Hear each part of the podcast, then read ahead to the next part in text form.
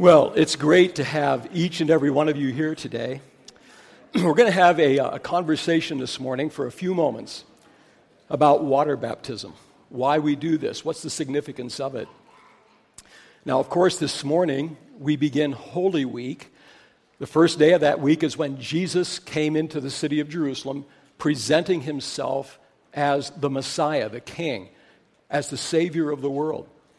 Uh, and then he moved from that first day of the week, which we call Palm Sunday, to Good Friday and Easter. And of course, we're going to be celebrating Good Friday and Easter this week. Uh, and so let this whole week be a time when you are revisiting this, the scriptures that, that tell us about the death of Christ and keeping your focus upon Him.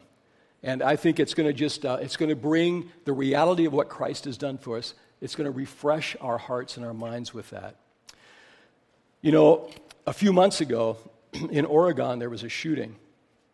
And if you'll remember that, as that shooter went around to the various people, uh, he, it looked like he was targeting Christians because he would ask them the, the question Are you a Christian?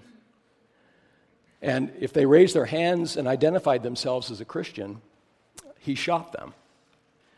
And I think that puts into real perspective what the price tag can be, what it, what it really means, and, and the kind of commitment that being a Christian calls for. Now, Jesus Christ made a request. In fact, it's more than a request, it's a, it's a command of every person who gave their life to him, who decided to become his follower. He commanded them to give public testimony of that by being baptized in water. Now, in just a few moments, we have several from our church that are going to stand up and publicly declare, announce to the world that they have decided to commit their lives to Jesus Christ, to follow him. In other words, Jesus t- gave us water baptism as a way to stand up and shout to the world that Jesus Christ is my Savior. Jesus Christ is the center of my life and I'm going to live the rest of my days for Him. So, we want to talk a little bit before we get to that about what exactly does it mean to be a Christian, to be a Christ follower. And I want to clear up three misconceptions that are very common about what it means to be a, a Christian. And the first one, and I think this is by far the most common, the most common idea is that I can earn my salvation by my good efforts, by my good works. In other words, the idea is sort of like this, and this is a crude illustration, but someday I'll stand before God and he'll take a list. The idea is he's going to take a look at a list of all of the good things I have done. All right? And then he's going to take a look at the list of the bad things I have done. so you can see how I think about myself, right? Okay. I think most of us, if we're honest, we'd like to think that this list is a lot shorter than this one, right? Well, the idea behind this is that we're going to stand before God someday, and He's going to take a look at the long list of all the good things we have done and set it beside this one and he's going to say, oh, My name's Jim. He's going to say, Jim, do, good job. Come on in. Welcome. Welcome into eternal life. But we know from the scripture that that's not the case. You know, if, this, if that were the way, if we could earn our own salvation, then everything we celebrate during Holy Week, Easter, uh, Good Friday, Jesus' death on the cross, it would be absolutely unnecessary. If we can get there on our own, we don't need anyone to help us. We don't need Jesus to come into the world. We don't need the Christmas story. Uh, uh in fact, we really don't even need Christianity itself. Now, you know, all the religions of the world, all the philosophies of the world, and, and, and I would say the common, ordinary day philosophy that most, that a good many people live by is that we can get there by ourselves. Uh, Everyone, every, Jesus came and challenged that idea. And he went to the cross because he was teaching us by what he did in that cross that we cannot earn our own salvation. So I wanted to be clear for everyone in here this morning that don't do not live under the delusion that because you're a good person, and I'm grateful for every good person for sure, but do not live with the false idea that because you are good, that is the ticket into God's presence. It doesn't work that way. Why is that? Well, it's because no matter how good we are, this list is still on the record. It's still there. Now, you might say, well, can't, okay, God, God knows none of us are perfect, and that's true. And that's our problem. We've all got flaws. We've all sinned. We've all fallen short of the glory of God, the scripture says. Uh, but you know what? We might think sometimes, well, I mean, God is a God of love. Couldn't He just sort of overlook this list? Couldn't He sort of turn His head the other way? Well, think about it. If God did that, what kind of a God would He be? He would be a God whose own character was less than totally holy, totally pure. He would be a God who would be compromising with evil. And I don't think any of us want a God in charge of the universe who will compromise on the issue of evil. God has to, in order for God to be, have a character that is 100% pure, 100% good, God has to deal with every sin that has invaded our universe, that has invaded human life. He has to find a solution for it. And so, that solution was found in Jesus Christ. In the greatest love imaginable. Jesus, the sinless, eternal Son of God, came and died on the cross. And when he died in that cross, he took the blame for the list of your sins and the list of my sins and the list of the sins of all humanity. The scripture says Jesus became sin when he died on that cross. He took our place so that God's judgment upon sin, God's dealing with sin, Jesus took that on our behalf so that a way of complete forgiveness, a way of complete pardon could be provided to every human being. And there's never been a greater act of love that has been given you than what Jesus Christ did in that cross. He did a personal favor for you. You know, the scriptures teach that our sins separate us from God. And that God made us not to live separated from Him, not to live in a, like we're remote strangers, but God made us so that we could have a very personal, intimate knowledge of Him, a relationship with Him. Jesus Christ came to restore that broken relationships. That's, what he, that's why He died on that cross. And the scripture says this Peter says it, the Apostle Peter, in Acts chapter 4, he said, There is salvation in no one else. God has given us no other name under heaven through which all the world can be saved except Jesus Christ. And remember what Jesus said about himself? He said, I am the way, I am the truth, I am the life.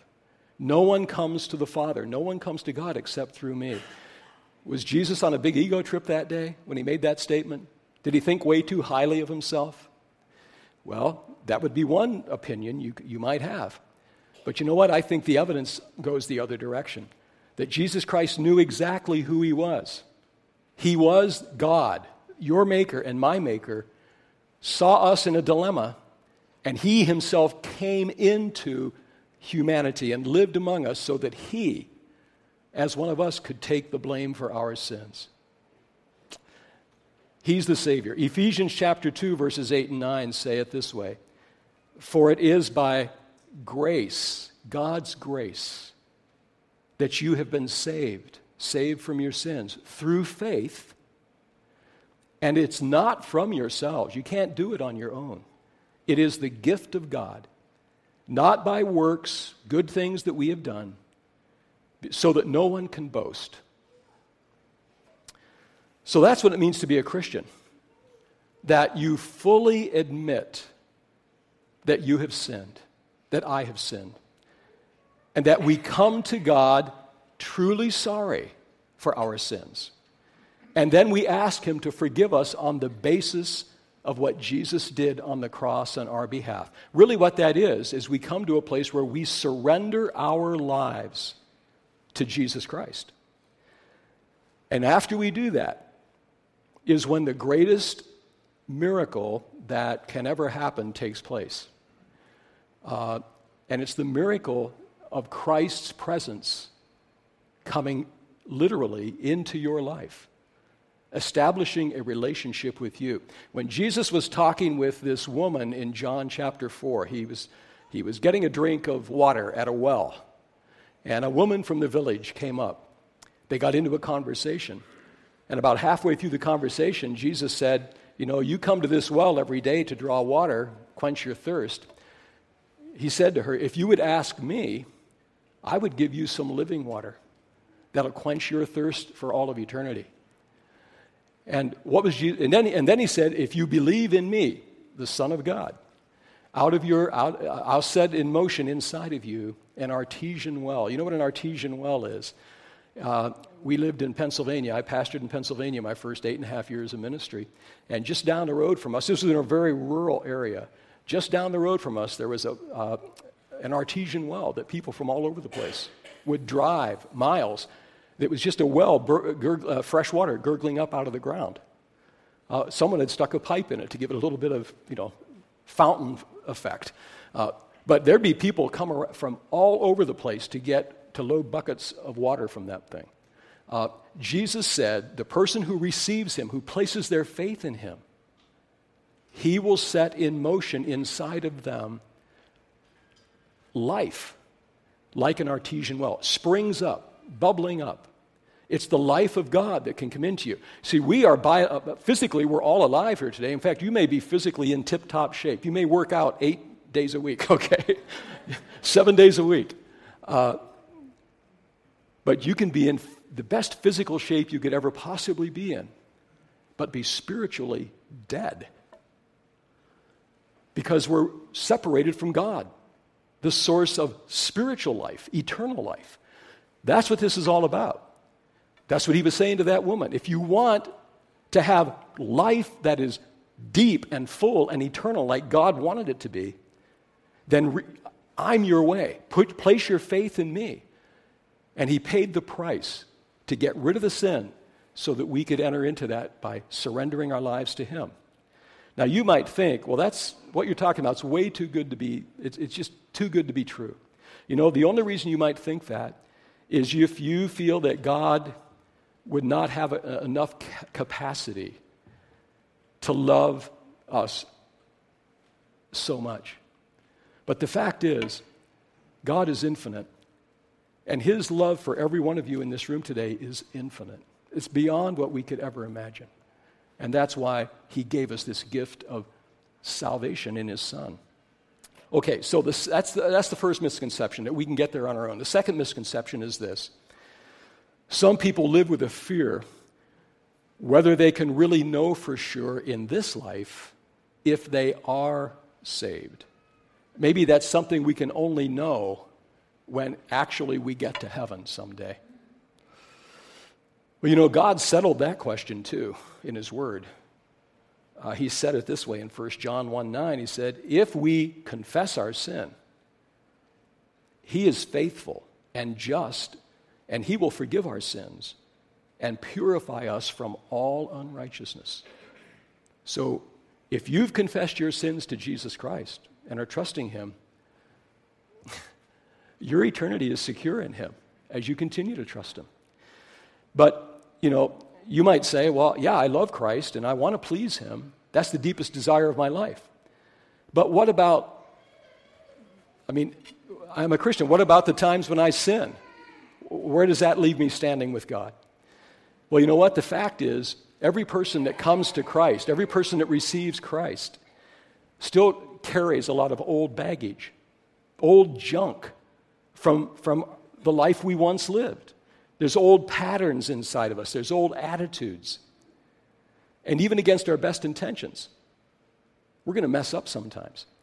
You know, my first few years after coming to know Christ, and even in my early years of studying for the ministry, uh, I had no desire deeper than to please Christ. But you know what? I would come to the end of many of my days feeling like, man, I am a lousy Christian. I blew it today. I, I shouldn't have said that. I should have said that.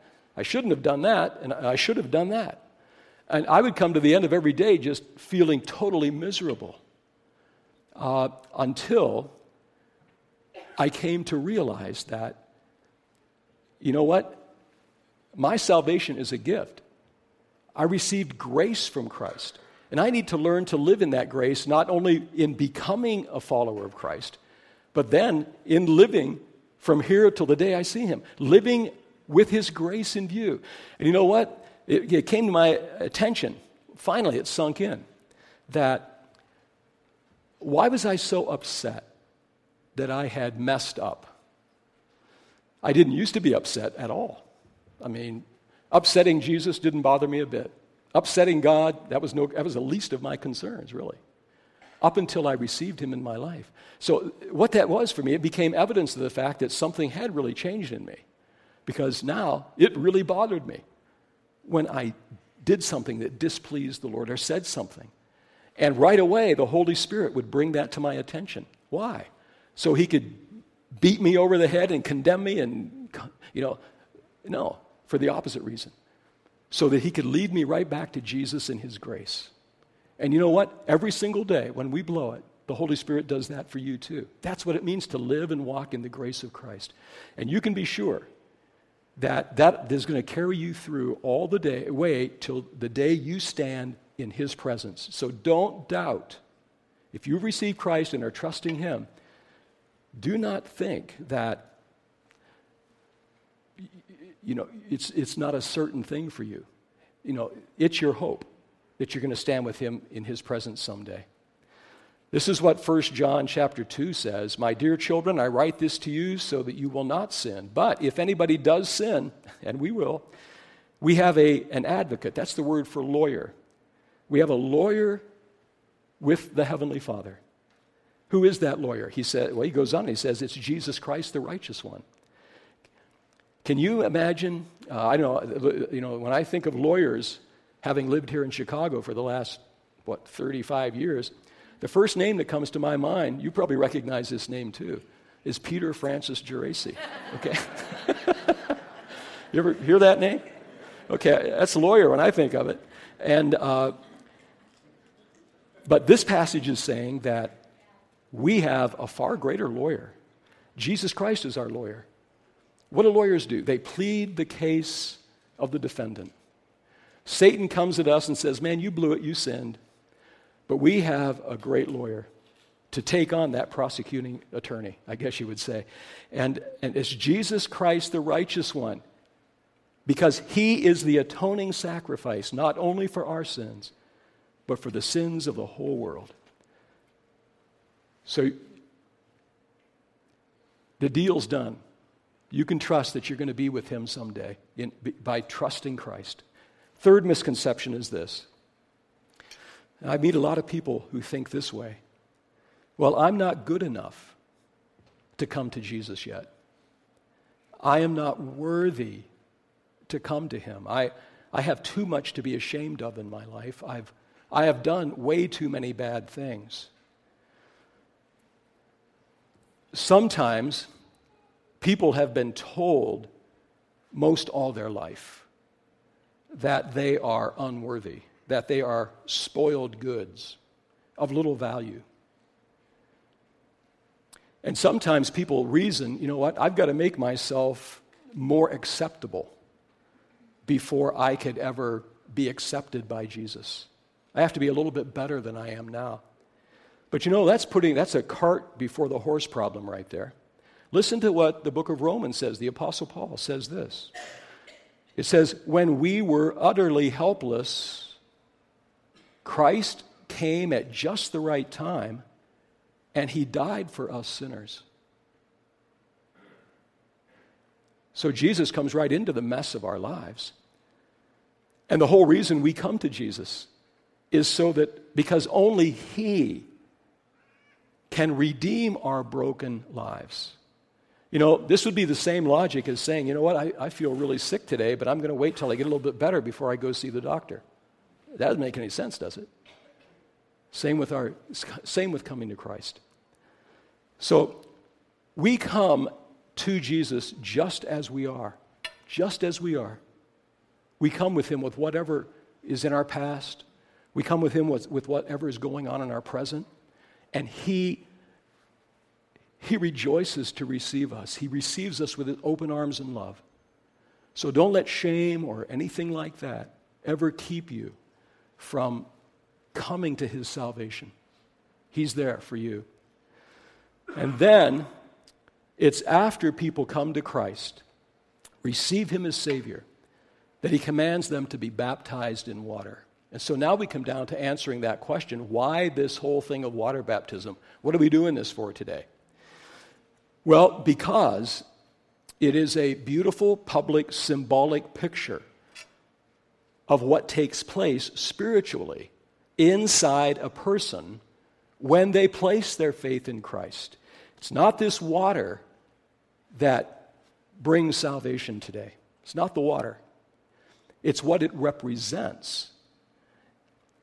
When you're lowered into the water, as a few people will be here in just a few moments, that is a picture, it's a living illustration of the cleansing away of our sins, our guilt, our past, our shame, because Jesus took, took it all upon himself on the cross.